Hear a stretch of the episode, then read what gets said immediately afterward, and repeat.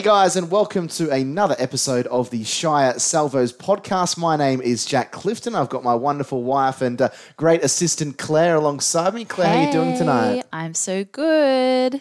So, another week of the Shire Salvos podcast. Although it's uh, sad that we're not uh, with you in person to be uh, attending church, it's uh, only a week away until uh, we are back in uh, the church walls and looking forward to enjoying fellowship with you all. We've got a really good podcast for you guys today or tonight, whenever you might be listening to it. Beth Twivey is going to be preaching to us from Colossians chapter 3, verses 15 to 17. So, we've got that coming up a little bit later, and we'll be going through all the latest news and alerts and everything uh, that's happening uh, in the life of the church at uh, Shire Salvos. And uh, yeah, excited to, to bring that to, you. So, um, yeah, big thanks to everyone that's been tuning in and listening over the last couple of weeks. We've uh, just been able to get the podcast up on Apple Podcasts and also Spotify. Uh, so, hopefully, you're able to listen to it there as well as through the Podbean website and the Podbean app. So, hope that, yeah, it is all coming through for you nicely and you're able to listen to this Shire Salvos podcast each week. But let's let's not uh, waste any more time. Let's get into our uh, Sutherland Shire uh, news and alerts for uh, Shire Salvos this week. And uh, Claire, uh, what what is making news in the life of Shire Salvos this week? Yeah, so I guess we're in that season of Lent leading up to Easter in a couple of weeks' time. And this time of year in the Salvation Army world, we always participate in the self denial appeal. So um, this year's no different. So this week is week two of the self denial appeal, and we're exploring um, some programs that are happening in Brazil. So this week, um, you can jump online, selfdenial.info, and look at this week's video. Uh, where Salvationists over in Brazil started a ministry in their living room and now years later, um, there's 200 children that come into this children's ministry program every single day. So mm. I guess that's just one of the examples of the programs that the financial resources we give during self denial um, mm. go towards all around the world. So that's exciting. Yeah, fantastic initiative that has been running for a long time. So, uh, yeah, if you're, you're interested in that, uh, you can certainly find out uh, more information uh, about that on the Shire Salvos website. Uh, Claire, we've also got our forthcoming service coming up on yeah. this forthcoming Sunday, the 7th of March. People that are listening that might not have uh, rejoined church of yet, or uh, I've got a few questions about um, how they can, I guess, register and that kind of stuff. What's the best way for them to do that? Yeah. So, can you believe it is March already? Crazy. That is just crazy.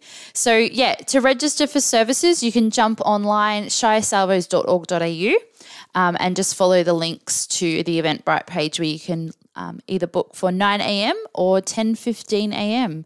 It's been really encouraging mm. being back gathering as a church. Um, this is our third time back for 2021. So, yeah, really encourage you to get in early and register for those services for you and your family yeah, really excited to be heading to church. I'll be able to come next Sunday, with our first church service in almost a year. So I'm very excited about it, and uh, yeah, looking forward to, to saying hi to uh, some lovely people uh, within church there. Uh, our next bit of news is the World Day of Prayer 2021, which is supporting Vanuatu. So that is happening on Friday, the 5th of March. So uh, we're obviously recording this on a Sunday evening. So this forthcoming Friday, and it's going to be held at the Uniting Church uh, Central Road at Miranda uh, at 2:30 p.m. So you do need to know that uh, due to COVID restrictions, there won't be any refreshments served um, or you can bring your own refreshments, uh, or you can go uh, to the nearest cafe there. So, uh, if you want any more information on that, you can contact uh, Mark or Kim uh, in the, uh, the office there at Shire Salvos Menai. Um, Claire and I, just a, a, little, I guess, offshoot of that. Claire and I, our honeymoon was at Vanuatu, and yeah, mm. we were, um, I guess, overcome with the generosity and the love that was shown by a lot of the the people that we came into contact with there. So yeah, a really good thing to be praying for our Pacific neighbours that sometimes um, don't have the leisurely things that we have here in Australia, and, and particularly through uh, this COVID world as well. So that's being held at the Miranda Uniting Church, 2:30 p.m. on the 5th of March. Uh, if you want to get in contact uh, with anyone specifically uh, for that event, uh, Betty Onley is the person to chat to, or you can direct them to Mark and Kim at the church office at Shire Salvos Menai. the Fiji Scholarship Fund, so that is finished. So a big thank you to anyone who has contributed to their 2020 Christmas appeal Uh, so last week, 6,000 Australian dollars was sent to the Fiji Student Scholarship Fund. And so that's going to help uh, young people in Fiji achieve their dreams of a higher education. And I guess Shire Salvos has had a, a pretty good connection with Fiji with a Yeah. couple of mission trips over there in recent years, Claire, and good to see that money um, going and helping uh, a lot of kids over there um, get some great education, higher education to help them long term in their lives as well. Yeah, definitely. It's really exciting. We've had that partnership with Fiji, and um, yeah, all the best to those students that are receiving this these funds. Uh, and our last couple of uh, messages we have for you are, are in regards to uh, jobs. So uh, there are some job opportunities um, at Shire Salvo's Miranda location. So they're looking for an emergency relief worker and also a caseworker uh, to be joining uh, that team over there. So both roles are part time. So again, if you, you've got any queries about that, you want a bit more information, you can contact Coralie or Mark. And alongside that, there's also um, some volunteer opportunities uh, in that community services uh, stream out there at Miranda. So they need some volunteers. So again, uh, Coralie uh, and Mark are the, the people that you want to get in contact uh, with there if you want to be involved with that. So that is all the news that we have for you. So you're completely up to date with everything that's happening in the life of the church at Shire Salvos in both the Menai and Miranda location. We're about to have the message from Beth Twivey. Before we get into that, Claire, you're going to read the Bible for us this week. Colossians 3, starting at verse 15. It reads Let the peace of Christ rule in your hearts, since as members of one body you were called to peace, and be thankful. Let the message of Christ dwell among you richly as you teach and admonish one another with all wisdom through psalms, hymns, and songs from the Spirit, singing to God with gratitude in your hearts. And whatever you do, whether in word or deed, do it all in the name of the Lord Jesus, giving thanks to God the Father through him. We thank Claire for that Bible reading, and now we've got the message from Beth. Trouble can happen to great people, and great things happen to people that we might think deserve different. And when I read the Bible, God's word to us, I see it reflected there as well. There's an account in the book of John, chapter 4, and Jesus is back in Cana in Galilee, and he meets a royal official. Uh, this would have been a man with status and wealth and privilege but he still experiences the same things everyone does. Someone he loves hurts. In fact, the Bible says his son lay sick, close to death. He's a man in a position of authority, what you might call a military man. He's used to giving orders, commanding others, getting quick response. Imagine a man like this being presented with a problem that he feels out of control of. But he's heard about Jesus, and so he goes to him. And the Bible says that he has travelled to Cana. And the distance from where he lived in Capernaum would have been about 27 k's as we know it today, roughly from here where I am today to the city of Parramatta. A couple of years ago, Alan Staines did what he called the Walk for Life. He walked from Canberra to Sydney to raise awareness of people who have experienced the loss of someone because of suicide. Eight Australians a day. Alan's walk is for them, and he's 86 and he was determined to bring to light this plight on our nation of precious lives gone and the people they've left behind. When you're on a mission for something, a distance seems irrelevant, and Alan's walk is proof. And it was proof for the royal official too. He had travelled all that way, and here he was asking, begging, pleading of Jesus.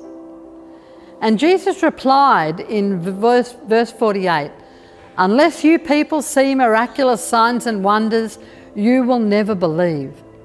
It sounds actually like a bit of a harsh response from Jesus.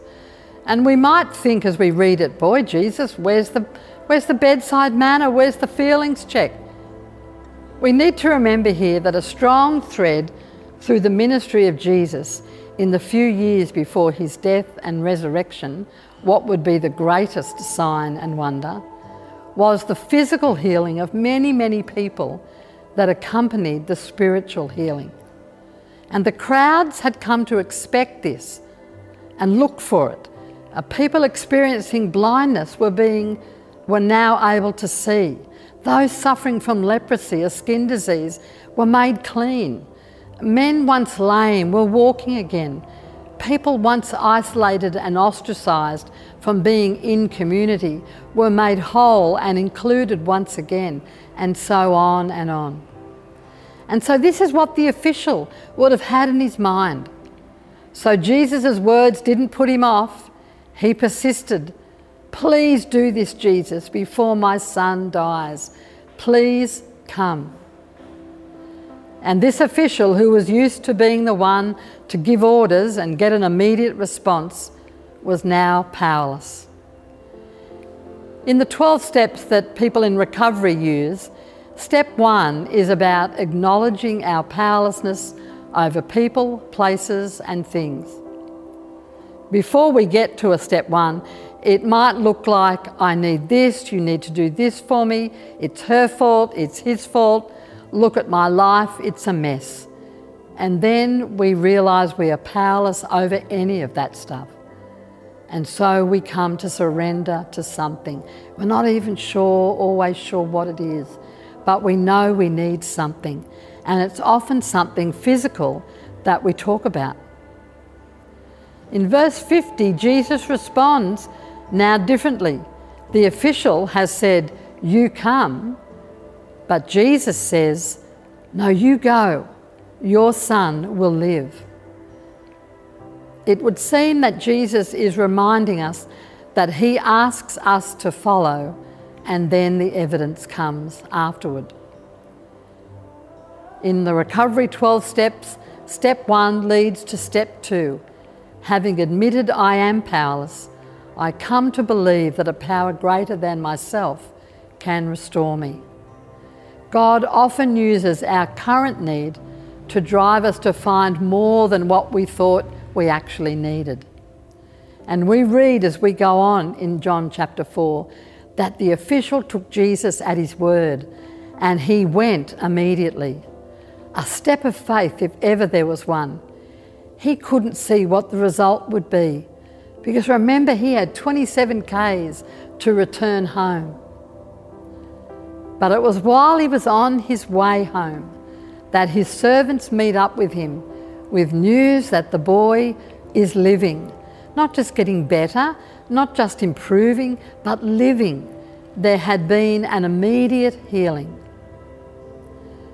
Who we've been in our past or what has happened in our past does not need to stop the promises of God in our future. Hallelujah.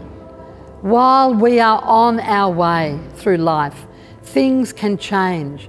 We discover what He promises when we present God with our powerlessness. What does He promise? Strength when we feel most weak, hope despite it still looking bleak, peace that all will be well vision for the future when once there was only despair for tomorrow, joy when once there were so many layers of shame that we'd lost count. The final piece in this story for us is when the official got home, when he'd walked those 27 Ks, and his son is now very much alive. But the greater miracle is still to be recorded in the final verse of chapter 4, verse 53, where it says that that royal official and all his household believed, believed in Jesus, Son of God. When one person gets well, there's always a flow on effect. Our prayer may have been for physical healing, but something far greater can be received. To come to believe in the Lord Jesus Christ.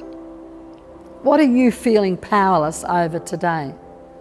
What request are you coming before God with and believing that He is the answer? What are you experiencing of His goodness in your area of influence today? And where are you seeing Him at work in miraculous ways? May God bless you. So that was the message from Beth. We thank her for her uh, godly wisdom and, and guidance there and hope that you were able to get something uh, from that message this week. Uh, that's all we have time for for the Shire Salvos podcast uh, this week. Certainly hope you've enjoyed it and uh, praying for everyone um, around the, the Southern Shire and I guess further afield that's uh, involved with our church family and looking forward to being reunited with you at church this Sunday, the 7th of March. Claire, as always, great to be doing the Shire Salvos podcast with you. Thanks so much for your attendance here tonight. no worries. I mean, it is in our spare bedroom, so you know, it was it was a it was a big thing for me to come walk. in. yeah, yeah, that's right. Yeah. Um, but no, looking forward to seeing everyone next Sunday when we get together again. Um, yeah, happy week. So we'll see you guys next week for another episode of the Shire Salvos podcast. But until then, stay safe, be kind to one another, and God bless.